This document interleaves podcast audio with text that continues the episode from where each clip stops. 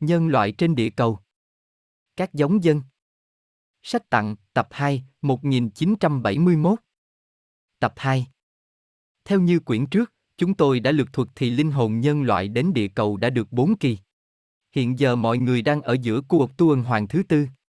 Những linh hồn chuyên cần đã đầu thai trong các giống dân chánh, thứ nhất, thứ nhì, thứ ba, Lemuiri, thứ tư, Atalan, và nay đã đến nhánh thứ năm Arin, Arien. Mỗi linh hồn phải đầu thai ít nhất là hai kiếp trong mỗi nhánh.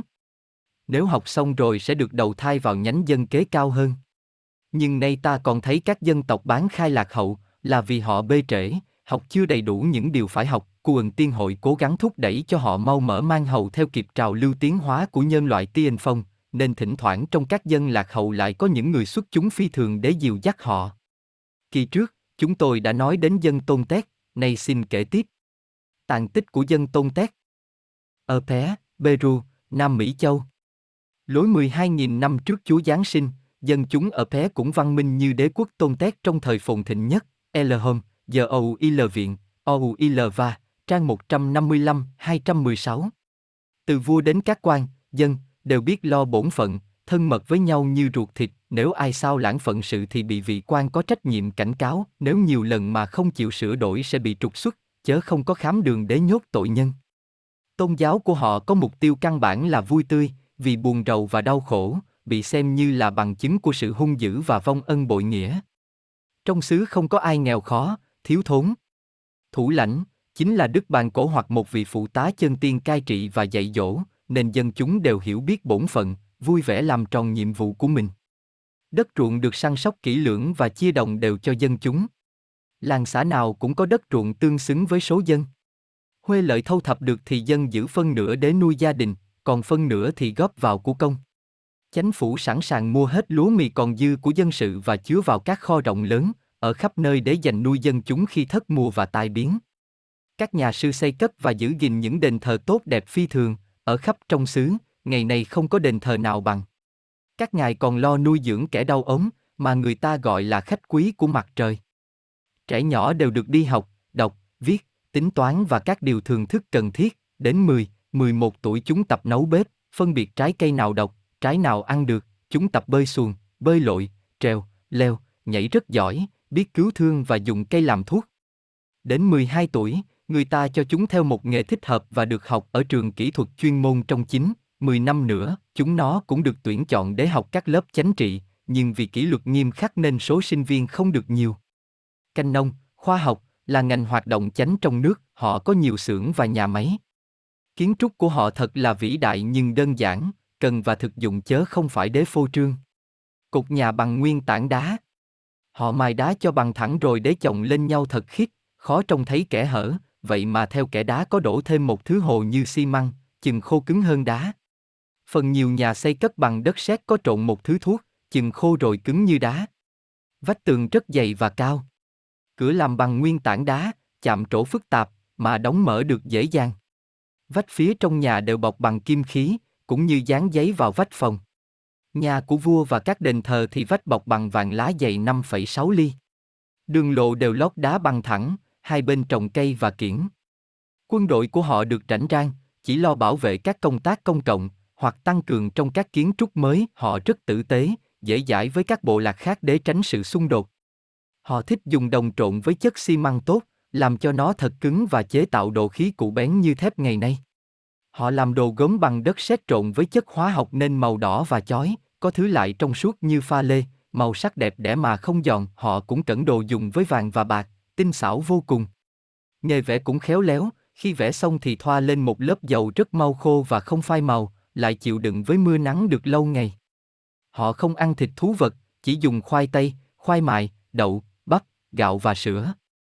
Người té thương thú vật nhà, nhất là khỉ con và mèo, có nhiều loại, họ gây giống được thứ mèo có lông xanh tươi rất sáng chói, vài bà sang trọng, giàu có, nuôi chim trong một cái lồng bằng vàng rất to, rồi cả ngày mãi vui dậy chúng nó mở tình thương và mở trí. Dân chúng lấy bổn phận làm đầu và không vụ lợi, đây là một nhánh dân đã trưởng thành, tiến cao hơn trình độ nhân loại hiện tại, đến một ngày kia, chúng ta cũng sẽ đến bậc cao hơn dân Atalan này nữa.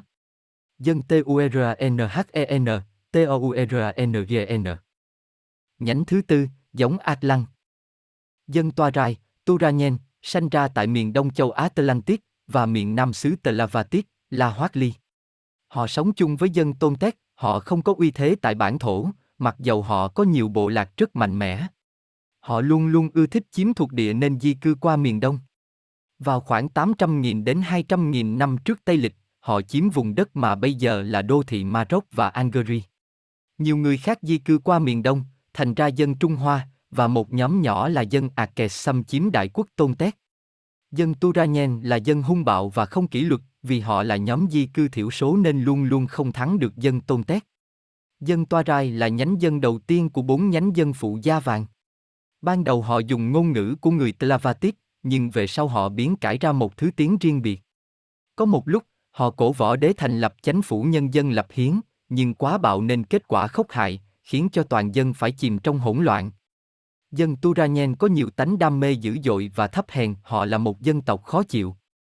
Tàn tích của dân Touranien Xứ Chalet, Kande Năm 19.000 trước TL Một nhóm dân Turanyen đến ở xứ Chalet, Kande, lối 30.000 năm trước TL, luôn luôn bị giặc giả, sống về nghề nông tối sơ, dốt kiến trúc và văn hóa.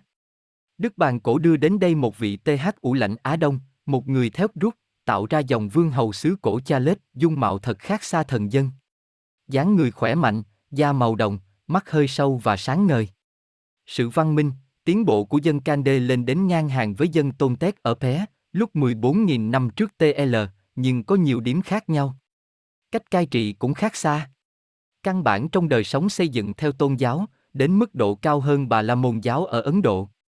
Giáo lý Chalet thì nghiêm khắc, thần bí và có một nghi lễ phức tạp trong việc thờ phượng các vị đại thiên thần tinh tú, thông thiên học gọi là các vị hành tinh TH ượng đế, Logos Planti, gồm một giáo lý rộng rãi và tinh luyện tỉ mỉ về chiêm tinh thuật. Họ biết được ảnh hưởng của các vị sao đối với mỗi người, nhưng các vị tư tế Cande không theo thuyết định mạng.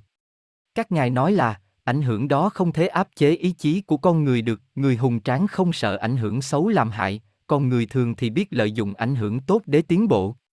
Họ xây cất những đền thờ theo một tỷ lệ thích hợp để trình bày tương xứng kích thước mỗi hành tinh và khoảng cách xa từ chúng nó đến mặt trời. Người ta dạy người mẹ có thai, sống theo nhà tu, trước và sau khi sanh con.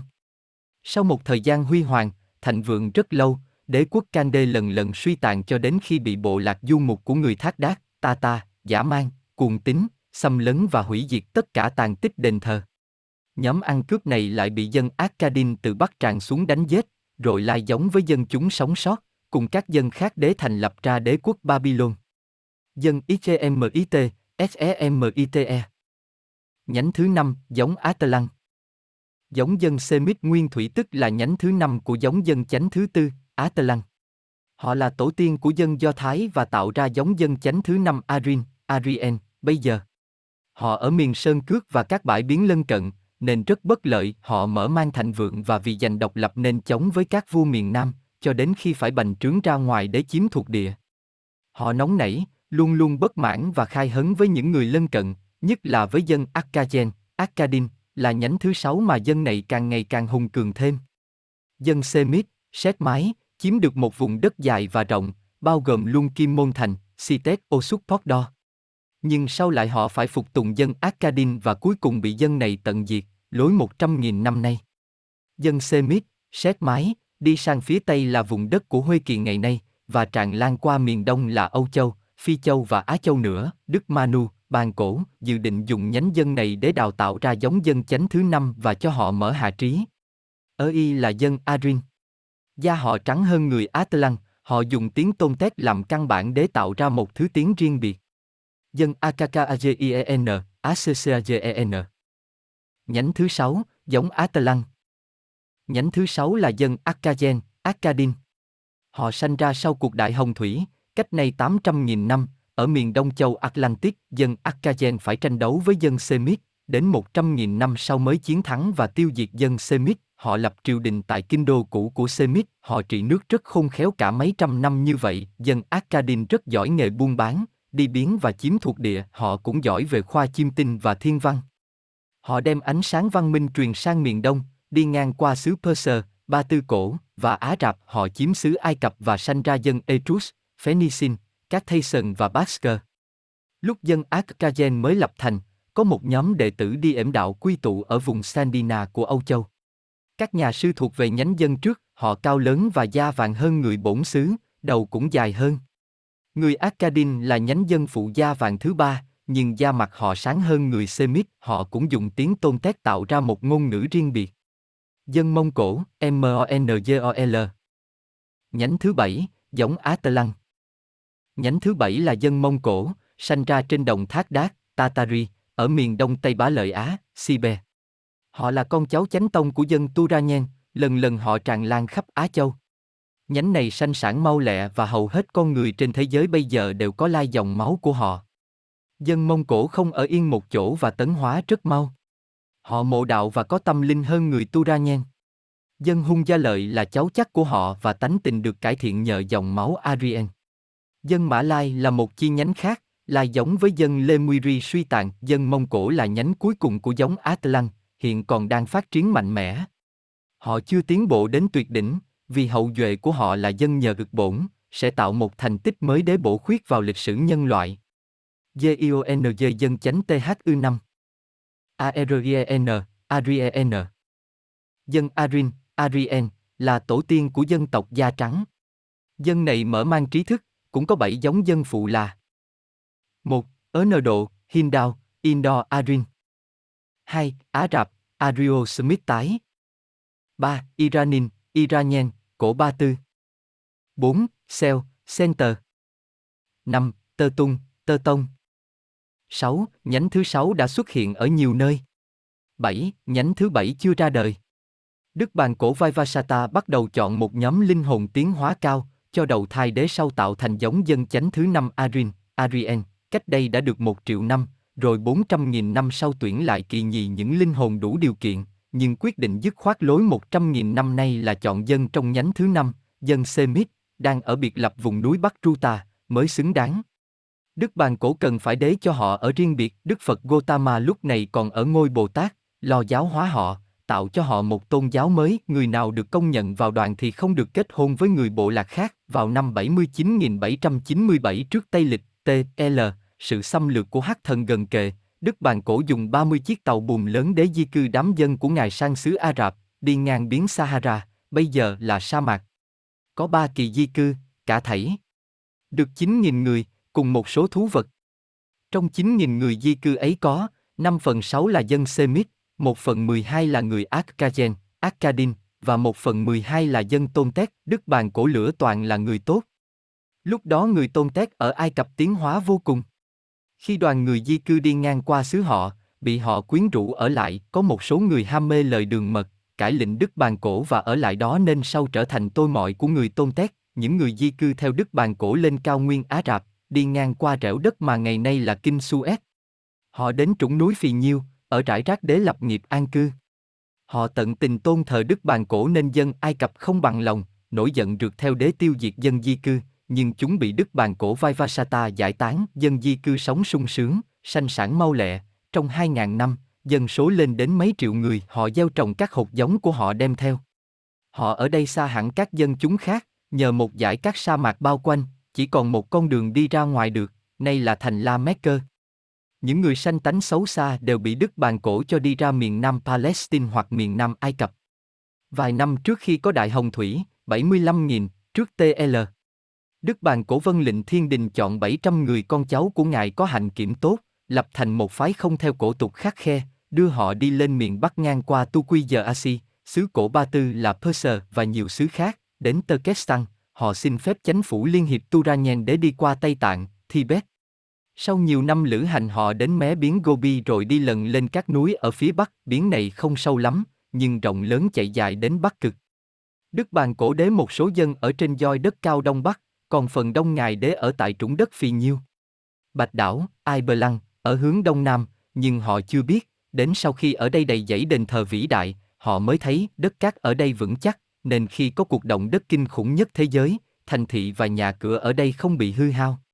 Dân chúng Gobi chỉ sợ hãi và dường như bị tê liệt, vì lúc ấy mặt trời bị nhiều lớp mây đen dày bịt phủ kín cả năm. Những trận mưa ghê rợn không dứt, bụi mù mịt và hơi nước bay lên khuất cả vùng. Cây cỏ không mọc được nên dân sự bị đói mà chết bớt. Khi mới đến đây, dân số 700 người, sau sanh sản thêm đến cả ngàn người, nay vì không chịu nổi đói rét phải chết mòn, chỉ còn lại 300 người bền dẻo, lực lưỡng. Năm năm sau, họ tạo lập sự nghiệp lại, nhờ khí hậu ấm thêm, đất tốt nổi lên nên trồng tỉa được. Lúc đó Đức Bàn Cổ đã già. Ngài được lệnh thiên đình phải dắt dân sự của Ngài qua Bạch Đảo, nơi đây Ngài phải thực hành một chương trình vĩ đại trong cả chục ngàn năm. Dân chúng của Ngài sẽ sanh sống trên mé biến Gobi để phát triển và hùng cường thêm. Giống dân mới sẽ thành lập tại Bạch Đảo và trên bờ biến đối diện phía nam, một thành phố hùng vĩ được dựng lên. Dân chúng càng ngày càng đông và mạnh mẽ cả chục ngàn năm.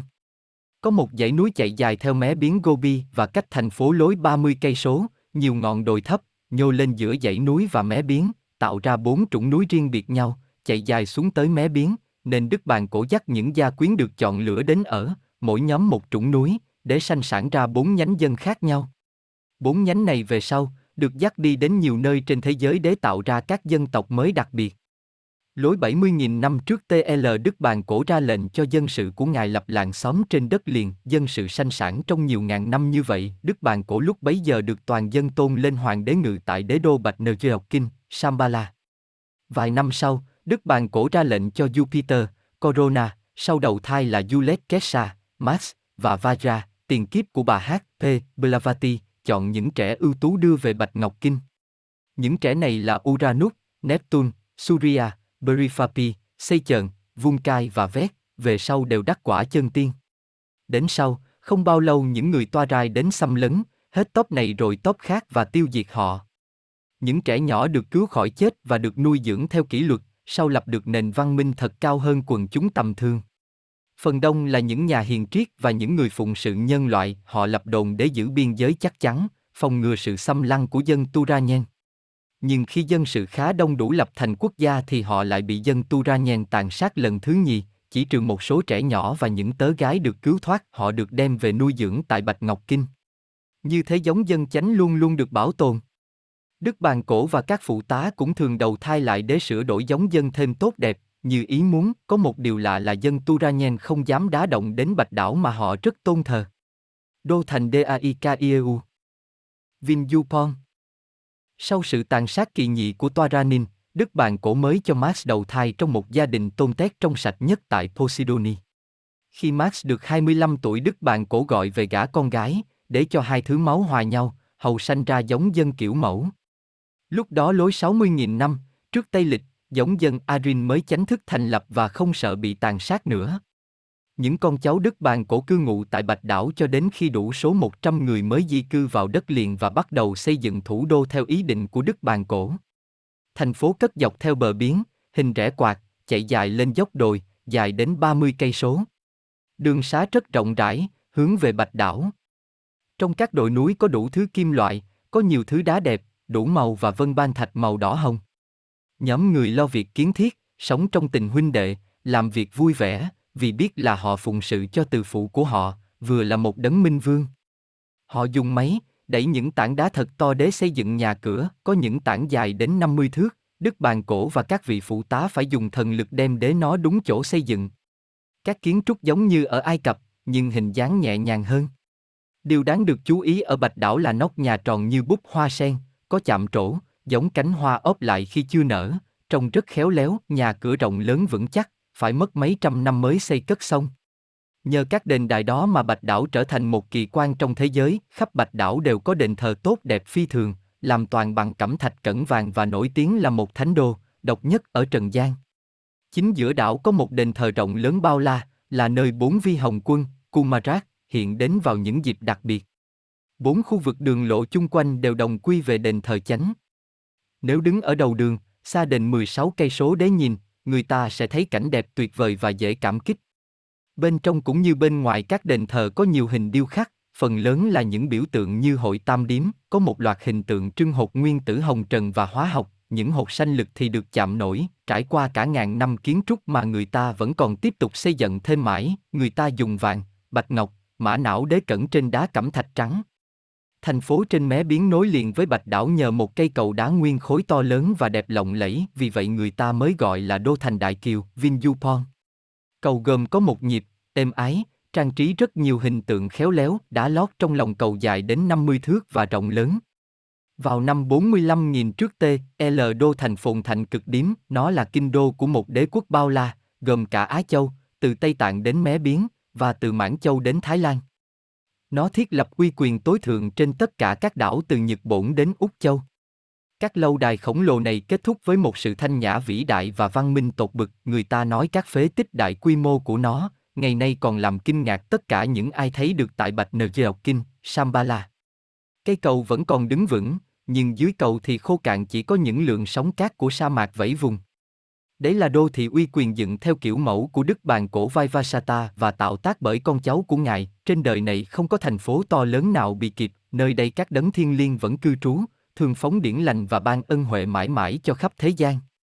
Dân Enodo, Ino Arien Nhánh thứ nhất, giống Arin.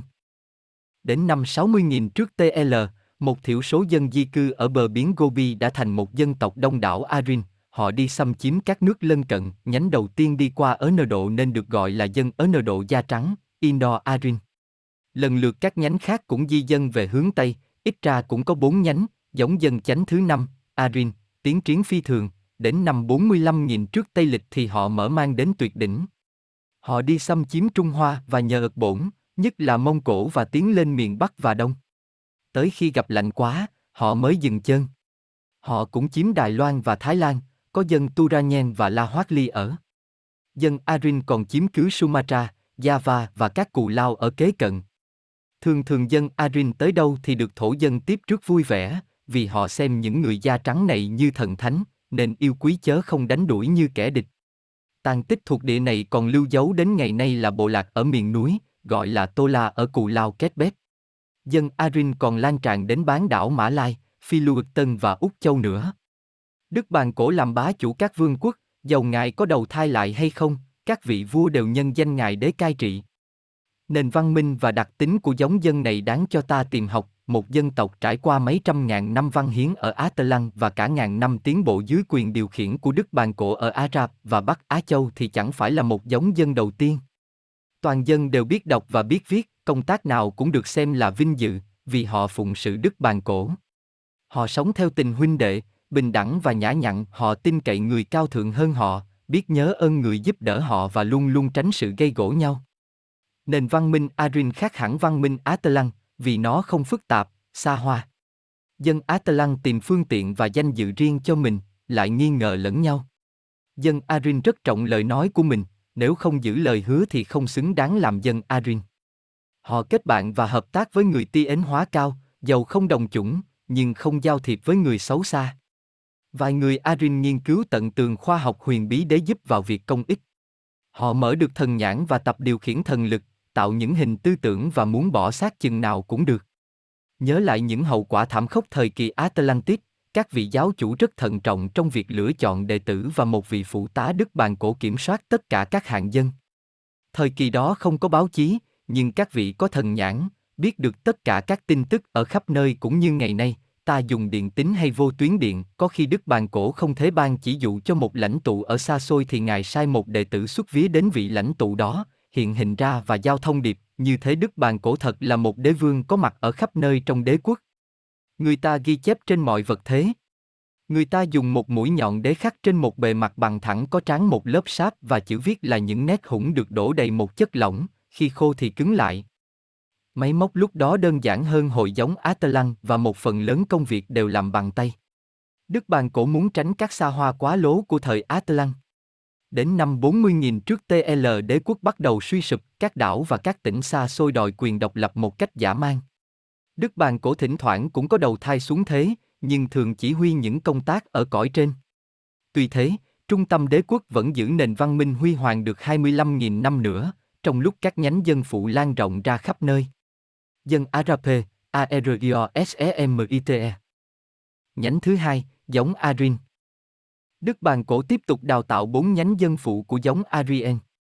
Ngài chọn những người TH ủng sự đã tiến bộ muốn đi khai thác các nơi hoang vu để thành lập quốc gia. Phần đông những người này đã là hội viên TTH công tác này có thể bị coi là bạc bẽo, nhưng nó rất cần thiết và hợp thời.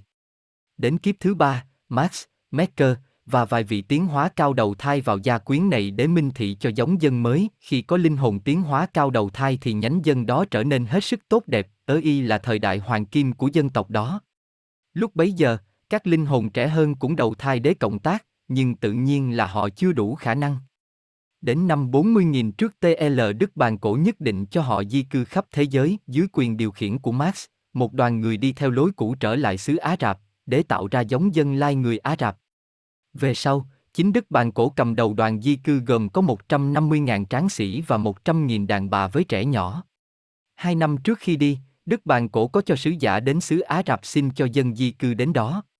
Ban đầu vị thủ lãnh Á Rạp không bằng lòng, nhưng sau cho phép họ đến ở nơi một thung lũng lớn, hoang vu, trên biên giới, không bao lâu, toàn thung lũng được khai phá, dẫn thủy nhập điền và một ngọn rạch lớn lưu thông ở giữa, không đầy một năm, đất được trồng tỉa và trúng mùa, ba năm sau thành một quốc gia thành vượng và tự túc.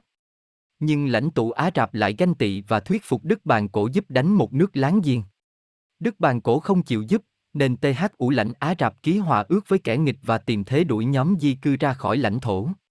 Nhưng Đức Bàn Cổ chống cự lại, đánh bại và giết hai thủ lãnh Á Rạp, ngài kiến thiết hai lãnh thổ này không bao lâu, dân chúng ở đây trở thành dân Arien, được thạnh vượng và sung sướng hơn trước, Đức Bàn Cổ thâu nạp vào đế quốc của ngài, bộ lạc này rồi đến bộ lạc khác, không phải đổ máu, có khi họ tự nguyện gia nhập nữa.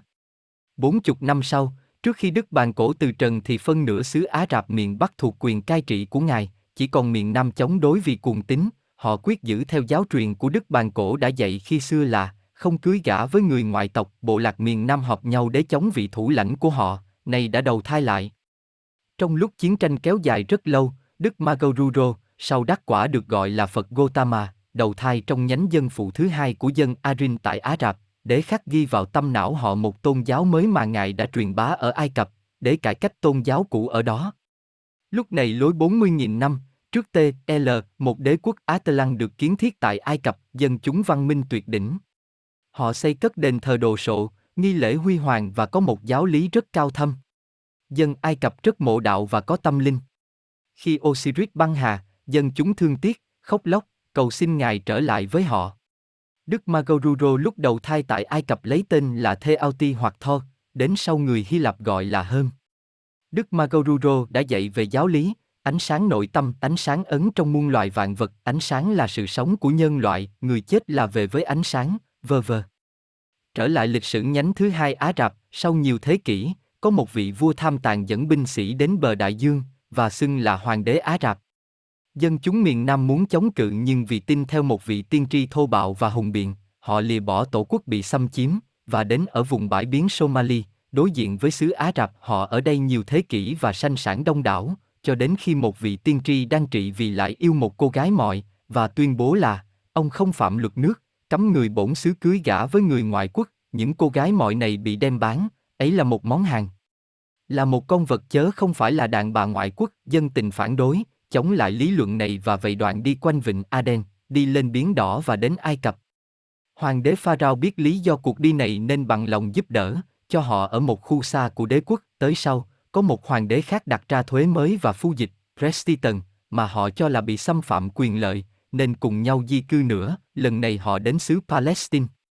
Chính họ là dân Do Thái, duy phiết, còn sót, đến ngày nay, họ vẫn còn giữ ý tưởng mạnh mẽ, họ là dân tộc được tuyển chọn, people éo. Nhân quả do sự cự tuyệt này, khiến dân Do Thái luôn luôn chia rẽ với giống dân khác, những linh hồn này cứ mãi đầu thai trong nhóm này, không chịu sang qua giống khác để tiến bộ theo thường lệ. Việc tốt nhất đưa đến cho họ là họ bị giam cầm ở Babylon, vì đây là lần đầu tiên họ tiếp xúc với một giống dân rất văn minh và nghe nói đến đấng tối cao.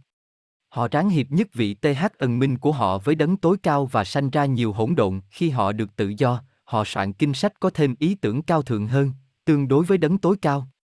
Đức Jeskerit, giáo chủ Thiên Chúa giáo, đầu thai vào một xác thân Do Thái, và những nhà truyền giáo đầu tiên cũng người Do Thái. Phần đông nhóm người ở bờ biển Somali lại bị khốn khổ vì đám săn người để đem đi bán mọi, nên họ phải bỏ nhà cửa di cư khi bị bắt mất cả ngàn người, họ lại di cư về Á Rạp và được tiếp đón thân mật. Dân Á Rạp, nhánh thứ hai của giống Arin sanh sản và mở mang cả ngàn năm, lan rộng gần giáp Phi Châu, trừ vùng đất Ai Cập về sau, họ cũng chiếm luôn và cai trị dưới danh hiệu, những vua Hiso. Max trở lại đầu thai làm vua miền Nam Phi Châu. Người ta xây cất lầu đại độ sộ, điện thờ hùng tráng. Nền văn minh đáng tưởng thưởng. Sau khi đế quốc Á Rập ở Perser và ở Chalet, Kande bị suy sụp thì cả mấy trăm năm ly loạn, vô chánh phủ, dân tình bị giết hại. Đức bàn cổ nhất định cứu vớt họ, bèn đưa nhánh dân phụ thứ ba đến, để thành lập đế quốc Persian Lai Iranin. Dân Iran HEN, IRANIEN. Cổ Ba Tư, perser Iran. Nhánh thứ ba, giống Arin. Khi nhánh thứ hai, dân Á Rạp, ra đời được 10.000 năm, lối năm 30.000 trước TL thì đô thành Đại Kiều, vinjupon vẫn còn tráng lệ, mặc dầu đã kém lộng lẫy hơn trước. Những vị được chọn để đào tạo nhánh dân thứ ba đều được huấn luyện kỹ lưỡng. Trong nhiều thế kỷ, Đức Bàn Cổ đã đế họ ở riêng một nơi, trong bốn thung lũng, cho đến khi họ trở thành một dân tộc đặc biệt ở Atlantis, Đức Bàn Cổ đã chọn đem theo một số ít người Arkagen tốt, nay ngại cho những linh hồn nhóm lãnh đạo đầu thai vào những gia đình còn giữ huyết thống Arkagen. Vài gia quyến được đưa qua phương Tây để thâu thập thêm dòng máu này. Dân sự nhánh thứ ba này càng ngày càng đông, gồm những người mục súc chớ không phải nông gia. Họ có nhiều đàn trừu, bò và ngựa đông đảo. Lúc đó, diện mạo của Đức Bàn Cổ đã được sửa đổi rất nhiều qua kiếp thứ năm, ngài đầu thai vào nhánh thứ ba và để dân sự tiến hóa cho đến khi tạo được một đạo binh có 30.000 chiến sĩ, ngài sai Max, Corona và những người tiến hóa cao đầu thai đế cầm đầu đạo binh ấy, còn ngài giữ quyền kiểm soát. Khi đạo binh đi chinh phục thì đàn bà và trẻ nhỏ đều ở lại thung lũng. Chiến sĩ dùng giáo ngắn hoặc trường thương, mũi lao, đoạn kiếm chắc chắn, đá và cung. Họ vượt đèo dãy thiên sơn. Dọc đường họ đánh tan các bộ lạc du mục phục kích họ. Nhiều làng từ lâu bị cướp phá giết hại, này rất vui mừng, được những người hùng dũng đến phục hưng và giữ gìn trật tự cho họ. Đức bàn cổ chiếm xứ Perser, cổ Ba Tư, dễ dàng, rồi xứ Mesopita tùng phục, Đức bàn cổ lập các đồn binh gần nhau và chia đất cho các TH ủ lãnh cai trị. Những thành lũy được dựng lên, ban đầu bằng đất, sau bằng đá, trở nên một bức tường kiên cố để ngăn ngừa dân sơn cướp xâm lăng. Nhờ có đạo binh mạnh mẽ bảo hộ, nên dân sự được an cư, lạc nghiệp, chừng đó Đức Bàn Cổ mới gọi các đàn bà, trẻ con đến. Ngài còn săn sóc đế quốc mới này trong 50 năm nữa, và đề cử người trong gia tộc làm TH ủ lãnh. Max kế vị ngài và Corona là vua độc lập xứ Perser. Lúc đó nhánh thứ ba tăng tiến mau lẹ. Vài thế kỷ sau, nó bành trướng khắp Tây Á, từ địa Trung Hải đến núi Pami và từ vịnh Persis tới bờ biển Aran, dân số có cả triệu người, đế quốc này tồn tại đến năm 2200 trước T.L., trong thời gian 28.000 năm, đế quốc này có nhiều biến đổi khi thì xứ Perser và xứ Mesopita có thủ lãnh khác nhau, khi thì xứ này hoặc xứ kia làm bá chủ. Có lúc hai xứ chia thành nhiều lãnh thổ nhỏ.